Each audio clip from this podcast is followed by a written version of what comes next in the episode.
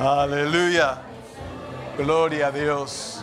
Vamos a ponerle en pie, un aplauso fuerte al Señor, si pueden en este momento, amados. Cuando Dios nos bendice, podemos adorarle. Dios está por nosotros, podemos darle gracias. Cuando se levantó esta mañana, parece que se están acabando los aplausos. Eh, nos levantamos por la mañana, Dios nos bendice. Estamos en la casa del Señor, Dios nos bendice. Aleluya, Él merece honra y gloria, poder y majestad. ¿Quién como tú, Jehová, entre los dioses? Parece que se están cansando otra vez. Yo no sé qué pasa aquí. Gloria a Dios, aleluya. Dios es bueno. Dios es bueno.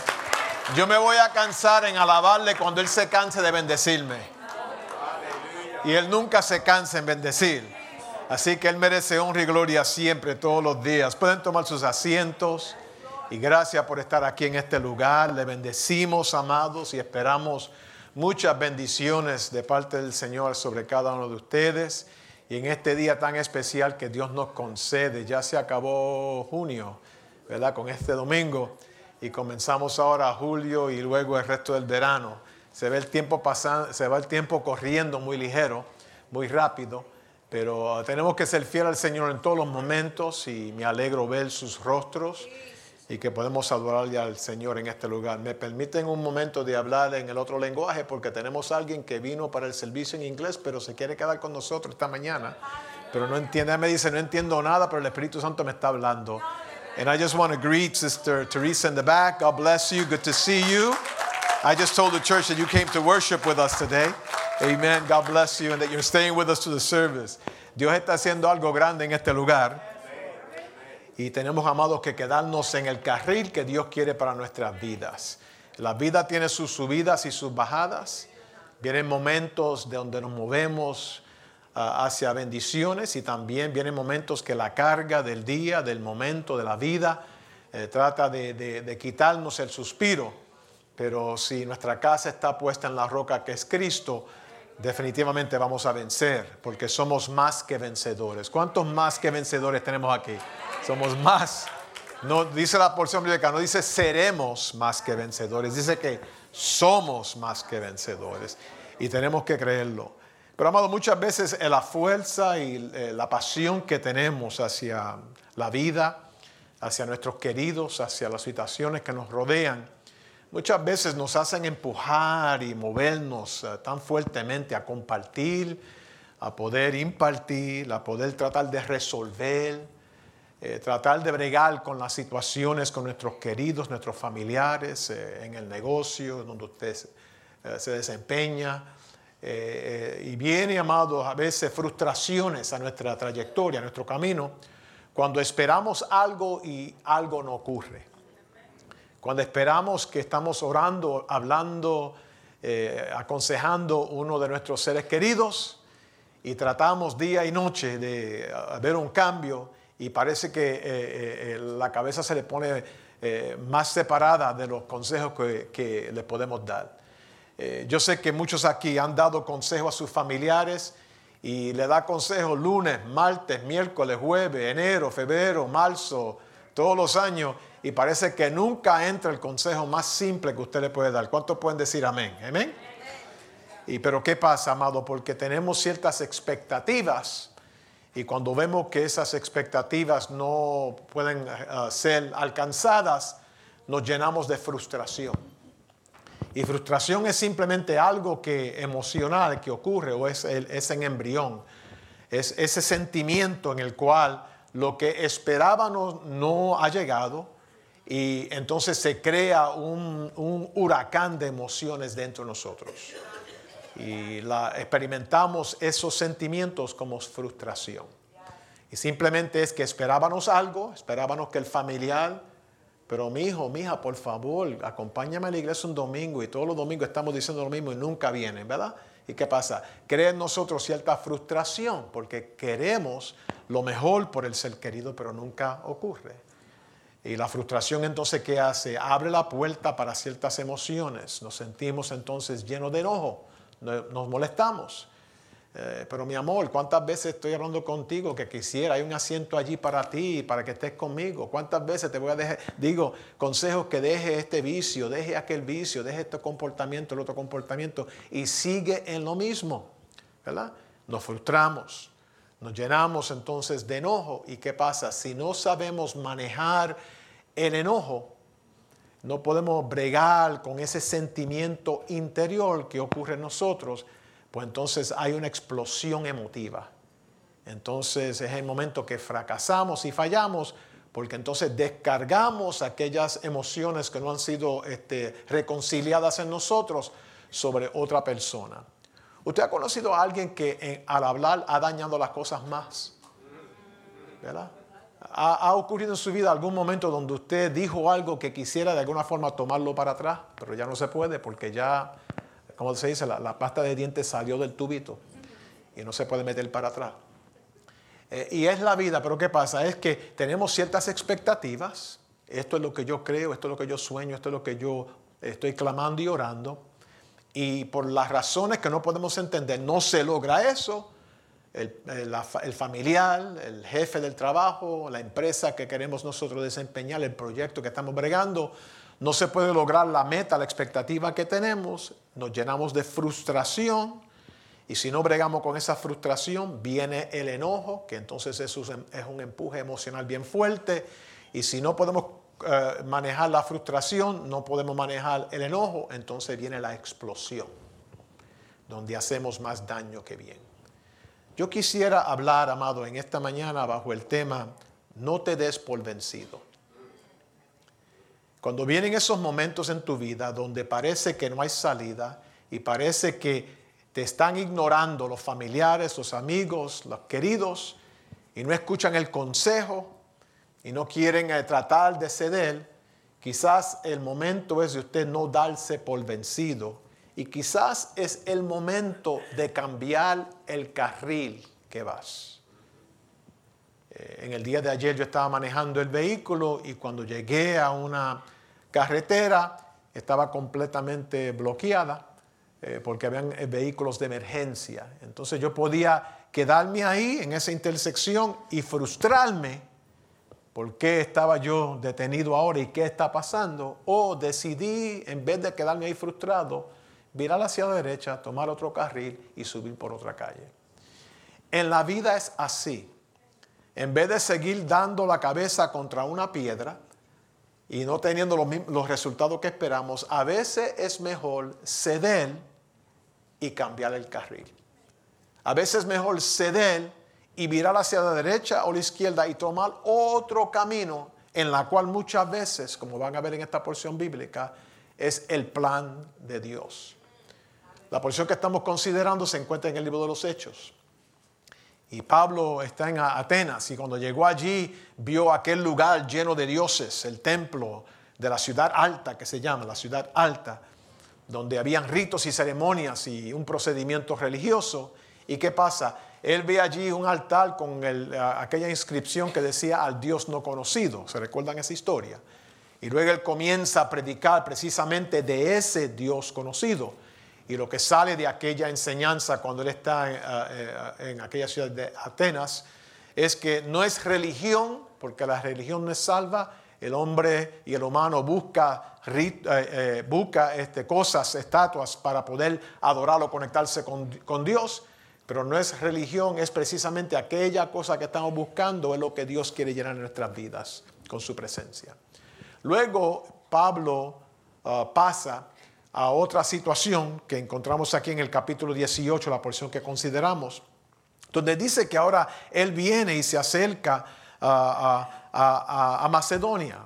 Está ahora uh, pasando por Macedonia, sigue hacia adelante y cuando llega, amados, a a, donde, la destinación donde él pensaba ir. Él seguía y se había dado y entregado, dice la porción bíblica en el capítulo 18, versículo 5, entregado por entero a la predicación de la palabra, testificando a los judíos.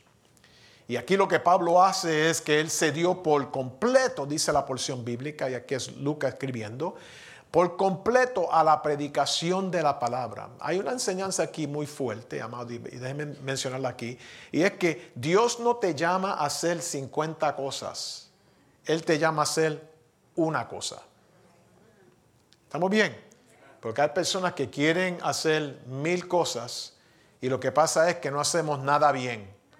Hacemos mil cosas mediocre, pero nada bien. Y vemos aquí que Él se dio completamente dice la porción bíblica, se entregó por entero a la predicación de la palabra. Así que, y ese precisamente vemos y se puede comprobar que era, era el, el, don de Pablo. Él tenía esa habilidad de poder mirar filosofías humanas y religión, e intercalarla con el Evangelio de Jesucristo y llevar al Evangelio de Jesucristo a los corazones de personas él también tenía una habilidad muy fuerte, incluso en esa forma de predicar, de poder identificar líderes en diferentes lugares y no solamente identificarlos, pero impartir liderazgo en ellos y dejarlo en diferentes lugares. Esa es la forma que se regó el Evangelio en aquel tiempo. Así que podemos detenerlo ahí y vemos hasta que hasta este momento de la lectura, Pablo está en su carril. Predicar la palabra, identificar líderes la expansión del Evangelio, y síganme porque voy a ir a algo muy importante aquí, así que, quédense conmigo, a predicar, donde él cometió que se salió del carril, en la, última parte de ese verso, cuando dice, testificando a los judíos. Y la meta de, Juan, de, de Pablo, perdón, era que él pensaba, y esto se comprueba históricamente al mirar el carácter, él, él pensaba que era la habilidad de él ir a su propia gente, a los judíos, y que puedan ellos recibir el Evangelio. Algo muy noble, ¿verdad? ¿No creen ustedes? Algo que, tiene sentido, no es ilógico lo que él quería hacer. Lo que pasa es, y vamos a descubrirlo, y este luego viene a ser la misión de, de Pablo, porque cuando Dios encontró a Pablo rumbo a Damasco y lo tumbó de aquella cabalgadura y le dijo, eh, duras de alcoces contra el aguijón, que él cayó ciego al piso.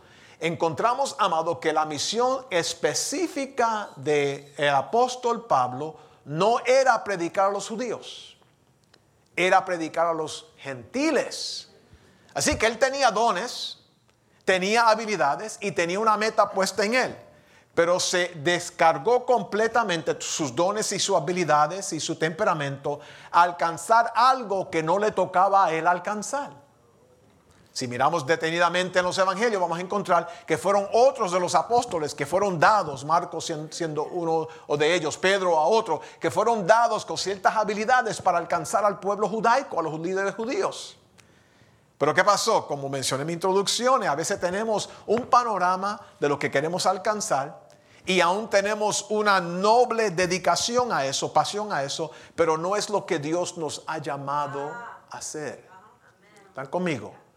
Entonces, ¿qué pasó? Porque le ocurrió aquí a Pablo, lo vamos a ver ya mismo, porque él estaba predicando el don de él, era, estaba demostrando sus habilidades, lo que él podía saber hacer. Lo que pasa es que él estaba cantándole al coro que no tenía que cantarle. Él estaba predicando aquí a los judíos y ¿qué fue lo que pasó? Miren conmigo la porción bíblica. Y dice, testificando a los judíos que Jesús era el Cristo, pero oponiéndose y blasfemando estos, hablando de los judíos, les dijo, sacudiéndose los vestidos, y eso es simplemente una forma de decir, yo lavo mis manos, yo no quiero saber nada contigo, sacudiendo los vestidos, le dijo lo siguiente, vuestra sangre sea sobre vuestra propia cabeza, yo limpio, desde ahora me iré a los gentiles. ¿Qué pasó? Él creía que el don de él, del Evangelio, del nuevo camino, era poder llevar el mensaje a los judíos. Él sabía predicar.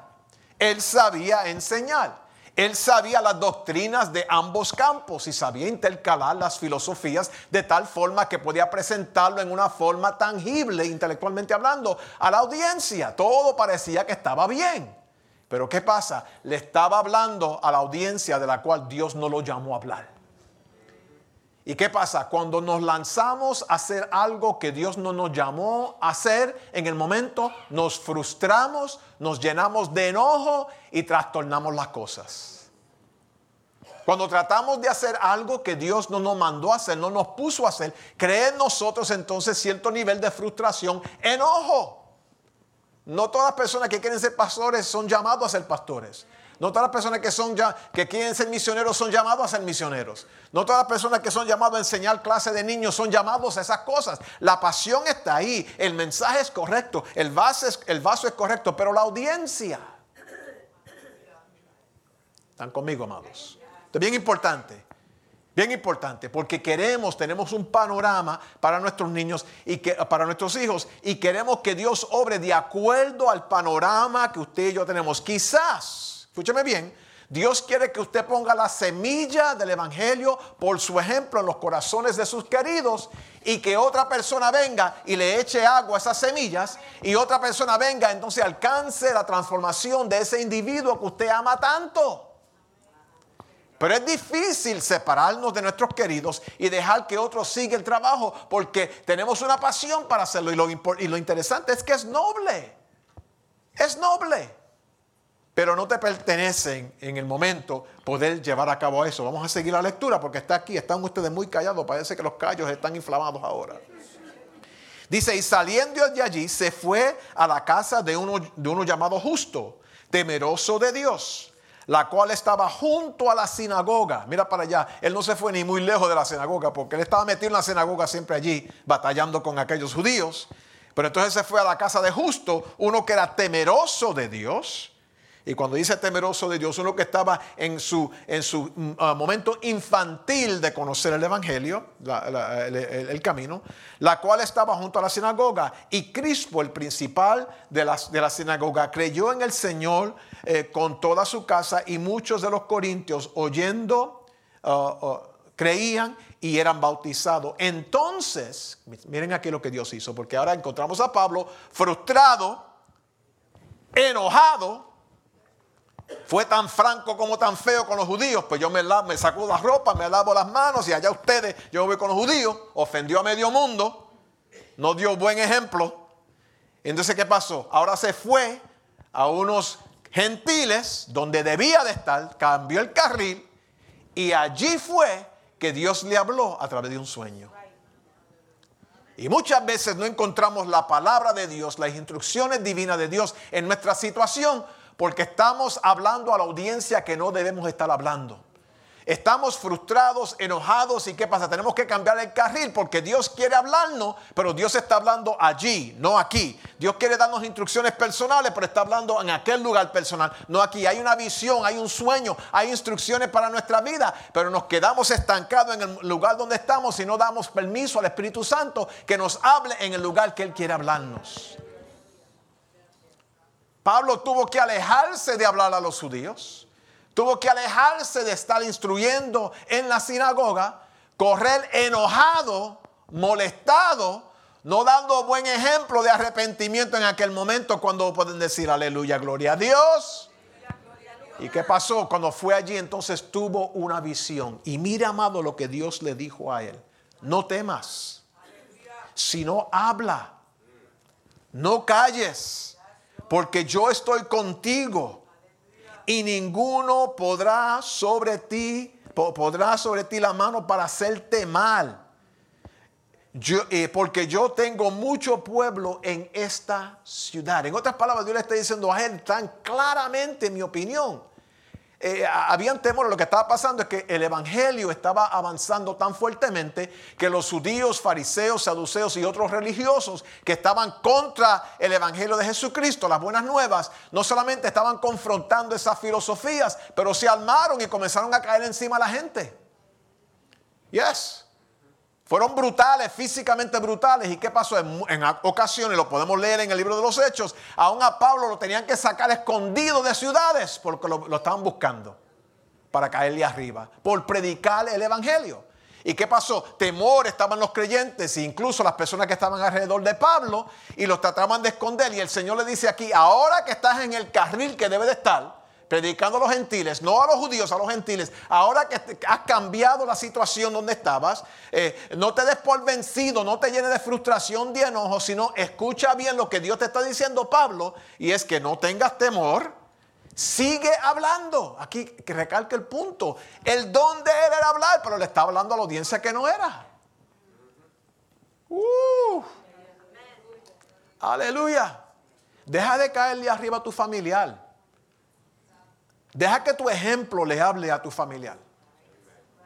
No, pero si tú me amas, no, no use estrategias para tratar de convencer a individuos. En el momento que Dios tiene, en el momento que menos te sorprende, que menos tú esperas, va a entrar por las puertas de aquí, va a venir arrepentido al Señor y va a ser transformado inmediatamente. Pero no es en el calendario mío ni, ni es en el calendario suyo tampoco. ¿Cuántos pueden decir amén que sí puede? Yo sé que es fuerte, porque queremos lo mejor. Está, el mensaje es correcto. El don, la vigilar es correcto, pero a veces tenemos que ceder para que Dios pueda entrar. A veces tenemos que cambiarle el carril para que pueda venir la visión de Dios y darnos instrucciones. ¿Cuántos pueden decir aleluya, gloria a Dios? Y dice, porque yo estoy contigo, amado, es mejor estar, estar acompañado con Dios que con otras cosas. Nadie te podrá hacer daño. Eso es grandísimo, amados. Y Dios habla milagrosamente. ¿Y qué dice el Señor? Porque tengo muchos en esta ciudad. Me encanta esa frase, porque yo soy un estudiante de, la teología urbana y me encanta esa frase. Lo que está diciendo Dios ahí a, Pablo en este sueño, a nosotros en conexión, es que la ciudad es grande, amados. Hay almas que salvar. Hay personas que tenemos que alcanzar. Hay individuos que todavía están en espera. Se le ha predicado el Evangelio, se le ha dado las venas nuevas, pero por razones que usted en el momento no puede comprender, están estancados en su vida y no se mueven hacia la cruz del Calvario. Pero hay almas que salvar, tenemos que seguir predicando el Evangelio, llevando las venas nuevas a nuestro alrededor, no importando lenguaje y cultura y qué es lo que hay a nuestro alrededor. Simplemente el Evangelio es suficiente para transformar los corazones. Y a veces creemos, amados, y yo me estoy eh, regresando a los fundamentos de, nuestra, nuestra, nuestra, nuestra, tradición, y es, amado, el Evangelio es suficiente para cambiar los corazones. No, no, se necesitan cosas dramáticas y estrategias, y eso es importante, programas. Hay iglesias que dan tarjetitas de café y dan donas en la parte de abajo y toda eh, para alcanzar. Amados, si el evangelio no es suficiente él mismo para alcanzar a los perdidos, no hay donas en el mundo que alcancen los corazones. Y no estoy, no estoy diciendo que eso es incorrecto, simplemente que a veces nos empapamos de ideas vino un cambio llamado, este es el último domingo que estaremos usando trajes, ¿verdad? Porque ya este, comenzando en julio, nos ponemos las guayaberas, gloria a Dios por la guayabera. Así que tome la fotografía ahora, porque hasta septiembre no me va a ver, no me a yo tengo mis guayaberas ya preparadas. Pero hay lugares que se cree que si el pastor no usa medias, pues entonces se alcanza la gente. O quizás si no se usan corbatas, o si salimos con la, camisa por fuera. Y esa es la metodología que hay ahora. Yo entiendo, si hay más luces. Yo fui a un lugar, y no estoy, siendo, no estoy criticando, estoy haciendo una observación crítica, que es muy diferente. Y es para aprender. Esas cosas tienen su lugar. Si, no, si ponemos más pantallas de televisión en el, en el salón, pues entonces la gente va a ser alcanzada. Amado, usted puede gritar a la gente y si cuando hay gente que cuando dice que no es no. Adultos. Si ponemos asientos, si ponemos bancos, si regresamos, si quitamos los asientos, nos sentamos en el piso, si estamos de pie, siempre hay algo. Pero el punto que quiero decir es lo siguiente, amados. El Evangelio es suficiente. El Evangelio es suficiente. Viva el Evangelio que usted ha recibido. Vívalo. Ese es el sermón más poderoso que usted puede dar a sus familiares. Y a veces tenemos que dejar ir un momento para que Dios y cambiarle el carril, la estrategia, para que Dios entre y le dé una visión, le dé un cambio, le dé una transformación al individuo. Y Pablo aquí, amados, el Señor le dijo, yo estaré contigo, no, ningún mal va a venir sobre ti. Tengo muchos en la ciudad que alcanzar. ¿Cuál es la enseñanza? Amados, Pablo estaba bien frustrado y parece que todo estaba en vano, estaba predicando a los judíos, hablando con los judíos y su palabrería tan rica y profunda no pudo cambiar esos corazones, sino que tuvo que cambiar la asignación a la asignación que Dios tenía para él. Ese era el, el punto clave. Y a veces, amados, nos frustramos nos frustramos porque lo que esperamos no lo estamos logrando y creemos que es que ellos no están comprendiendo. A veces hay que tomarlo suavecito, amados, y darle lugar al Espíritu Santo que obre milagrosamente. Yo creo en la oración.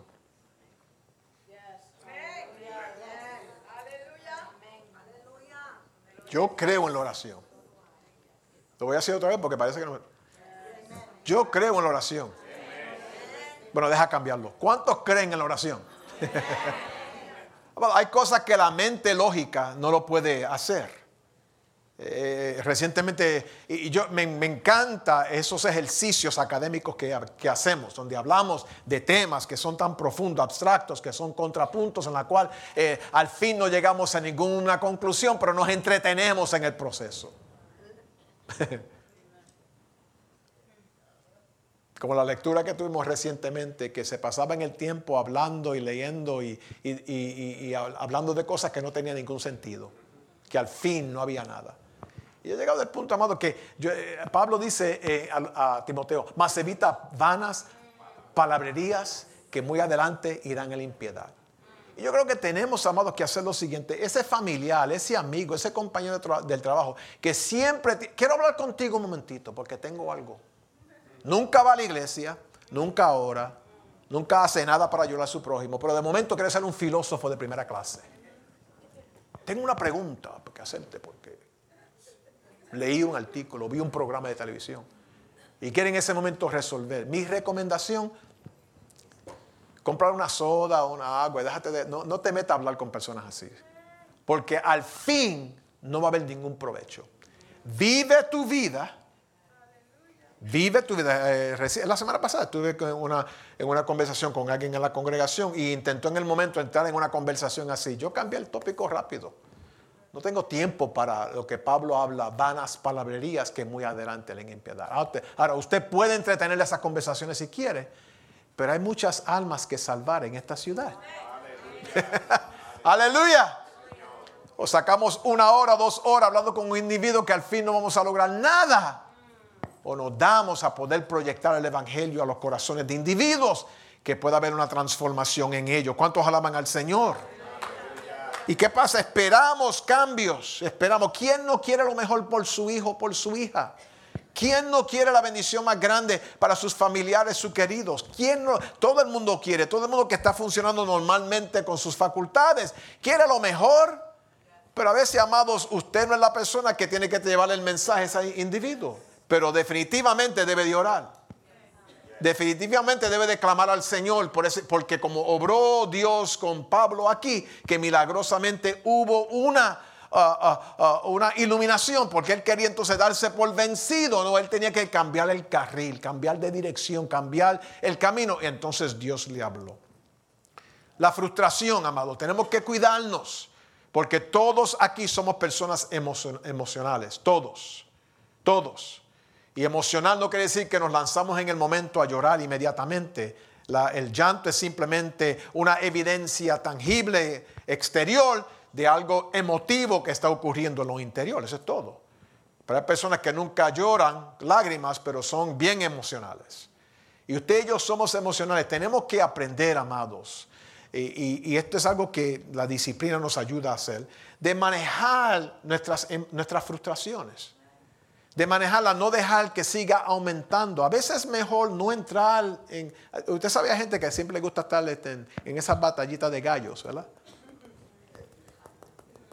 Siempre quieren sacarle punta al lápiz, como dicen. A veces dejar, es mejor dejar las cosas ir y no entrar en un tome y dame con individuos porque al fin nos vamos a frustrar nosotros mismos. Y usted y yo tenemos que aprender a manejar nuestras emociones porque como Pablo, Pablo se frustró, se eh, llenó de enojo y luego se descargó sobre aquellos judíos en una forma eh, ofensiva, podemos aún decirlo. Tenemos que a veces, amados, cargarnos nuestra vida con dignidad y manejar las frustraciones que hay a nuestro alrededor. Hay situaciones de las cuales usted y yo no podemos controlar, pero podemos orar. Podemos buscar de Dios. La otra cosa que quiero mencionar, amado, en esta observación de estos textos, de estos versos, es que eh, Dios todavía habla milagrosamente. Amén. Dios todavía habla milagrosamente. Yo creo que Dios habla a través de los sueños. Escúchame bien. Pero no todos los sueños es Dios hablando. Dios habla a través de los sueños pero no todos los sueños es Dios hablando. Entonces usted dice, pero ¿por qué? Dios nunca te va a decir, mata a aquel, eh, evita a aquel, eh, insulta a aquel. Dios nunca te va a decir eso, nunca. Eso Hay voces que te van a decir eso, pero no son voces de Dios. Hay que comprobar los sueños, hay que estar seguro que cuando uno sueña, hablar con alguien de confianza, de un poco de más madurez que uno, para ver qué tú piensas en esto. Y amado, hay otra, también hay sueños de la cual no es Dios hablando, es simplemente nuestra mente que no la podemos apagar de noche y siguen los, panoramas eh, pasando por nuestra mente. No todo sueño es Dios. A veces los sueños son las alcapurrias que comiste la noche antes. Eh, a veces el sueño es un mal momento que tuviste durante la semana. Yo no sé de ustedes, pero nos ocurre tanto a ser humano cuando pasamos por una mala situación durante la semana la forma que procesamos ese evento chocante es que lo seguimos repitiendo en nuestra mente. Yo soy el único. y a veces de noche no podemos apagar el televisor mental. Y, pero no es Dios hablando, es simplemente el proceso eh, eh, de, sanación emotivo que nosotros procesamos de esas formas, de esa, manera, eh, las cosas que ocurren. Pero definitivamente Dios habla por sueños. Y hay palabras específicas. Y yo creo en la obra milagrosa de Dios. Yo creo que Dios nos habla por eventos eh, estratégicamente puestos por Dios. Yo creo que a veces tenemos encuentros con individuos en nuestro diario vivir cotidiano en la cual Dios presenta un mensajero del cielo para hablarnos a nosotros. Dios nos habla, en mi opinión, a través, y estábamos adorando, gracias a la ministra Carmen que nos dirigió los, músicos, yo creo que Dios nos habla por un cántico, una alabanza, una palabra, una frase de las palabras que cantamos allá arriba, que se ven en la pantalla. Yo no creo en coincidencia, yo creo que Dios muchas veces pone cosas en el lugar. Cuando, eh, como ayer, cuando estaba manejando el carril, la calle estaba completamente bloqueada y tuve que irme por otro lugar, pero posiblemente Dios me estaba protegiendo de algo. ¿Están conmigo? Mi esposa me repite eso todas, todas veces cuando estoy manejando. No sabe qué, o se demoró el avión. Dale gracias, gracias a Dios que se demoró y todavía estás aquí en la tierra. Aleluya, que no se demoró cuando estás allá en el aire. Es muy diferente cuando se demora allá arriba que cuando estás. ¿Están conmigo? Y tenemos que entender que, Dios tiene. Y es interesante, déjeme explicar esto porque esto eh, puede ser confusivo. Eh, eh, cuando hablamos que Dios, Dios, tiene, Dios tiene su cuchara divina metida en, eh, el caldero de nuestra vida. Está sazonando nuestros días, meneando ahí, subiendo el fuego, bajando el fuego. Pero tenemos que balancear esa ilustración. No es que Dios te está controlando, usted no es un robot. Tú tienes el, tú tienes el derecho y la habilidad de salirte del caldero. Y Dios no te va a forzar a meterte en el caldero. De, eh, servir al Señor es voluntario. Es individual y es voluntario. Tú decides seguir las pisadas del Maestro. Pero Dios está incluido en todos los aspectos de nuestra vida. Y Dios nos habla. Y vemos aquí que en el momento, y lo interesante, en el momento de enojo, en el momento de descuido de Pablo, es precisamente el momento que Dios le habla por visión. Aleluya. Y, tenemos que aprender, amado, que cuando vienen esos chocones en nuestras vidas, donde nos estremecemos, sea sensible a la voz de Dios. Eh, ¿Cuántos aquí hemos cometido errores, decisiones de la cual decimos, pero ¿qué yo estaba pensando? ¿Qué me llevó ahí? Pero a veces descubrimos que en esos momentos donde nos estremecemos, sea en el negocio, sea con querido, sea en el ministerio, nos estremecemos, es precisamente donde viene esa voz simple, apacible, suave del Señor y comienza a hablarnos verdades profundas. Dios en este día en el que vivimos, y yo creo uno de los peligros, y ya que estoy, eh, tengo ya más tiempo, tengo más millaje en el, en el ministerio, eh, una de las cosas que me, preocupan es que la, iglesia aparentemente está poniendo mucho más eh, énfasis en tecnología, en, cosas que son rápido y ligero y no en las disciplinas espirituales. El fuego del poder del Espíritu Santo. La obra transformadora del Espíritu Santo en nuestras vidas, le damos mucho más importancia a la terapia y al medicamento y todo eso tiene su lugar Y estamos en alta, alta tecnología, amados. Yo les quiero decir lo siguiente, si tomamos en muchas ocasiones la forma que hacemos religión en el día de hoy y lo traspasamos, lo trasladamos al primer siglo, no se parece lo que Dios estaba, Cristo estaba experimentando allá y los apóstoles. Y me preocupa, amados. Eh, vamos a avanzarnos, vamos a ir hacia tecnologías más altas y vamos a meternos más profundo en estudios pero amado, tenemos que con el sudor de nuestros cuerpos, las disciplinas de, que tenemos que imponer en nuestras vidas, es que podemos alcanzar, amados, ese nivel de consagración y transformación ante el Señor. Y Dios obra, Dios hace, pero una parte nos toca a nosotros también. No todo es Dios. Señor, si tú quieres, salva, mi amado. Dios quiere salvarte.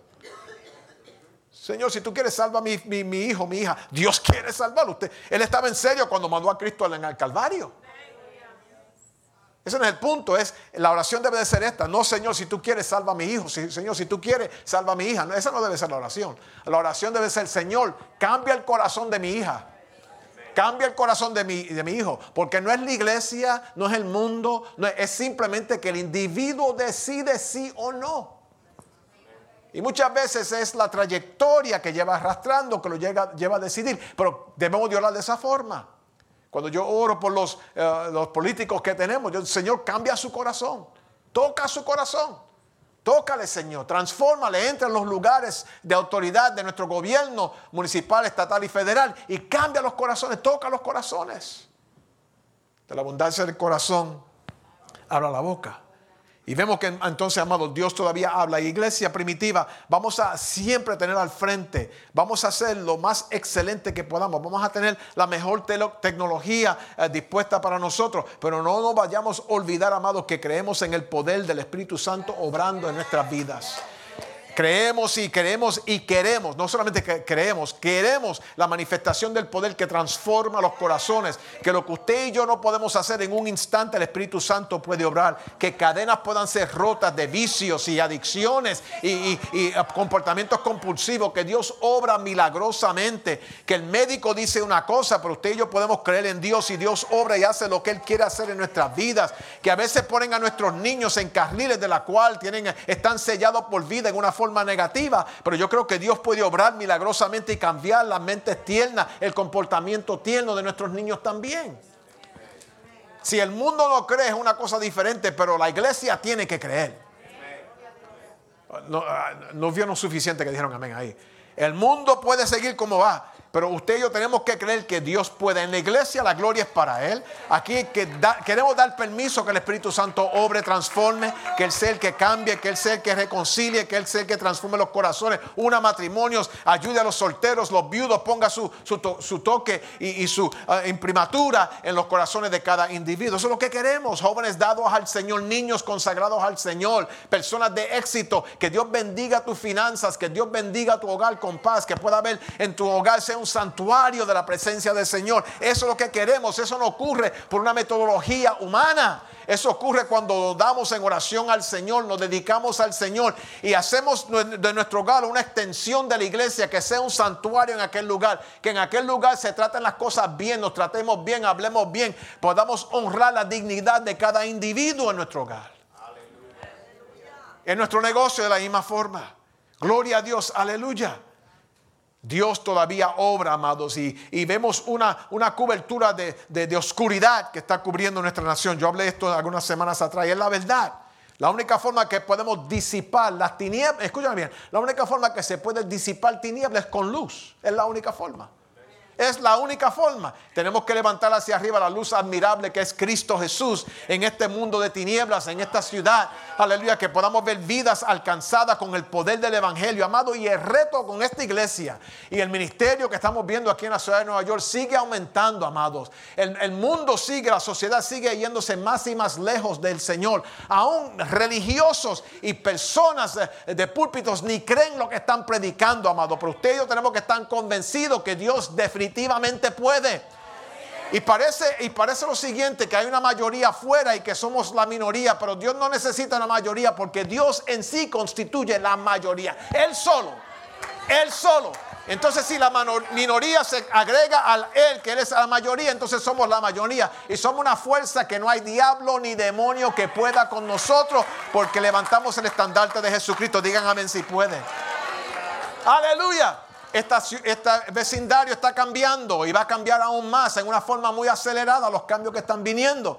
No nos vayamos a sentir como que somos secundarios, ciudadanos secundarios. No, no somos ciudadanos aquí en la tierra, pero pertenecemos a un ejército y una, ciudad y un reino muy grande también.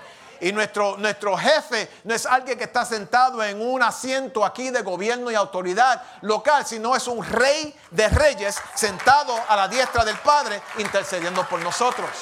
Aleluya. Y dice la Biblia que nuestro nombre está esculpido en la palma de sus manos y Él va a pelear por nosotros. Ese fue el Dios que le estaba hablando aquí. No temas, le estaba diciendo a Él. No, no calles, sigue hablando, yo estaré por ti, dice el Señor. ¿Cuánto da un aplauso de alabanza al Señor? Dios habla por milagros. Pero también, amado, escúcheme bien en esta observación y lo vemos claro en esta porción bíblica. Que a veces, amados, tenemos que reposicionarnos para estar en el carril de Dios. Si ven el texto, Dios, y es interesante porque Pablo, la forma que Dios alcanzó a Pablo fue rumbo a Damasco, una obra milagrosa, una aparición y lo tumbó de la cabalgadura y cayó, algo milagroso. Pero en este caso, no se abrió el cielo, en este caso no bajó un ángel, simplemente que Pablo se enojó y él mismo decidió moverse del carril, reposicionarse. Y usted y yo, amados, tenemos que vivir una vida. Cuando vienen esas confrontaciones, a veces los problemas, amados, no es que Dios los envía, pero Dios los permite para que podamos madurar. ¿Me escucharon? Es el problema, no es que Dios lo envía, yo no creo eso. Pero a veces Dios en su obra permisible, perdón, con nosotros, ah, deja que ciertas cosas ocurran. Pero escúcheme bien, es simplemente Dios eh, presentándonos a la oportunidad de cambiar, reposicionarnos. Y la estrategia que estaba funcionando no funciona. Tenemos que entonces mirar otra opción, otro carril. Y aquí Pablo estaba predicando, se estaba metiendo en las sinagogas. Estaba hablando con los judíos. Los judíos le, querían caer arriba a él físicamente. ¿Y qué pasa? Él se enojó, salió de esa situación y dice, pues yo lo dejo a ustedes, sacudo mis ropas y me voy con los gentiles. Y es allí que Dios le habló.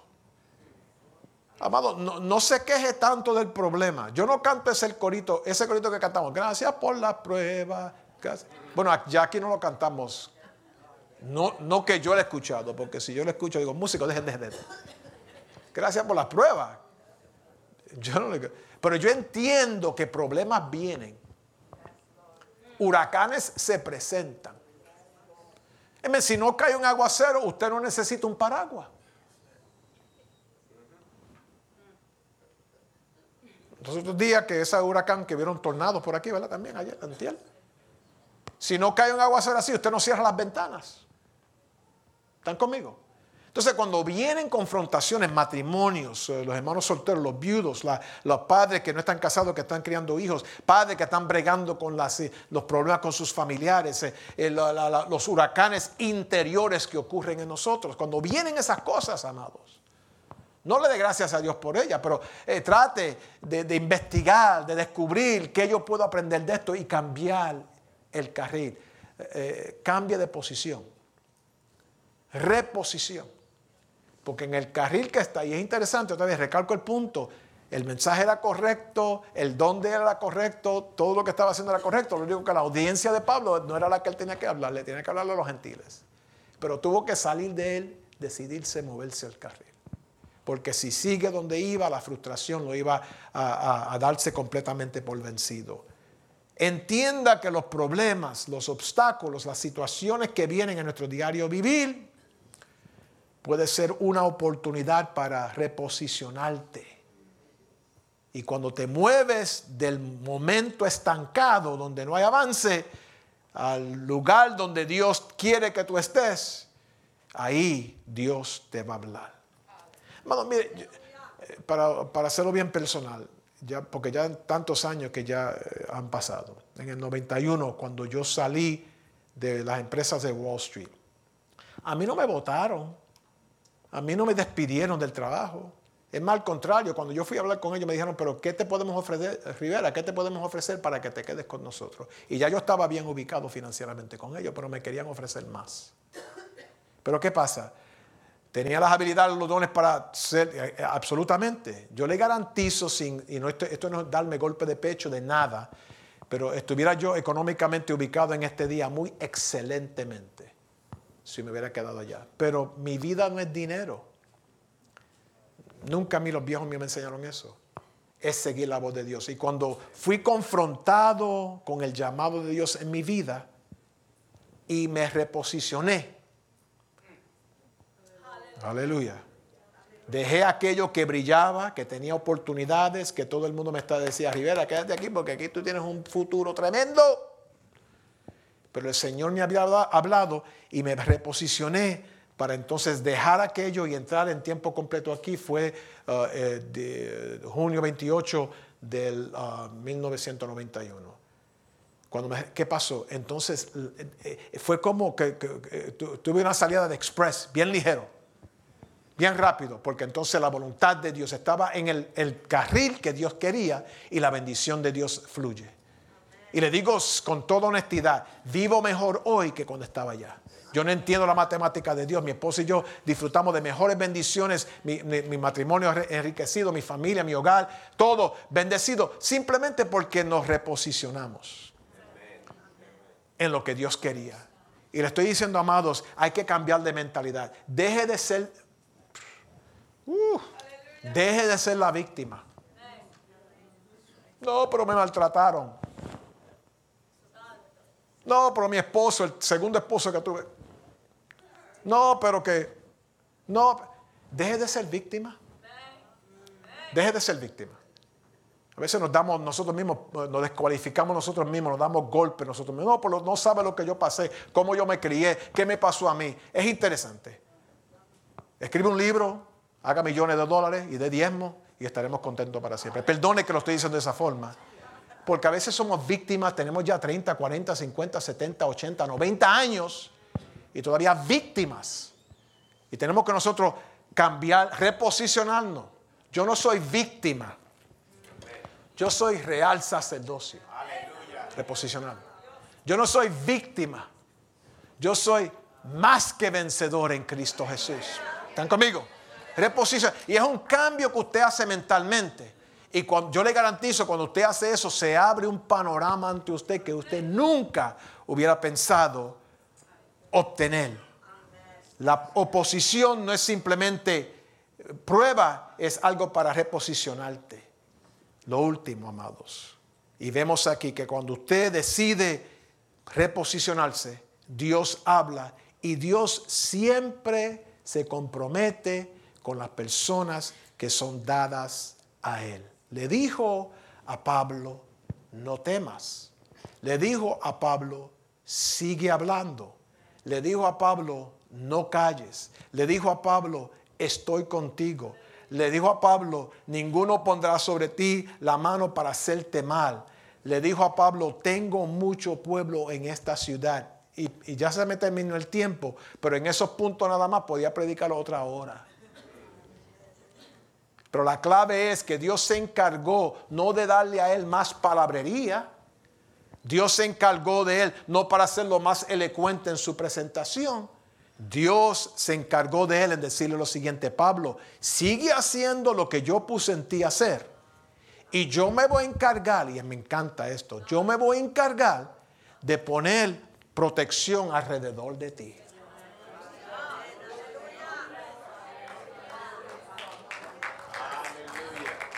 Vamos a estar en pie. No te des por vencido. Date al Señor. No te des por vencido. Eh, quiero invitarle, amado, a pasar adelante, pero este, esta es la oración que siento por el Espíritu Santo hacer. Aquellos que no es que hay pecado en tu vida, no, no, nada de eso. Es simplemente que sientes la carga fuerte de cambiar el carril, de reposicionarte ante la voluntad de Dios. Sal de tu asiento, pase adelante.